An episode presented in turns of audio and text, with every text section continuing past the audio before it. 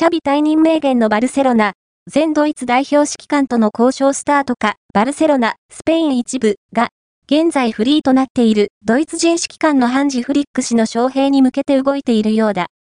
昨季のラリーガを制したものの、今季は、首位のレアル・マドリード、スペイン一部と9ポイント差の3位に位置しているバルセロナ。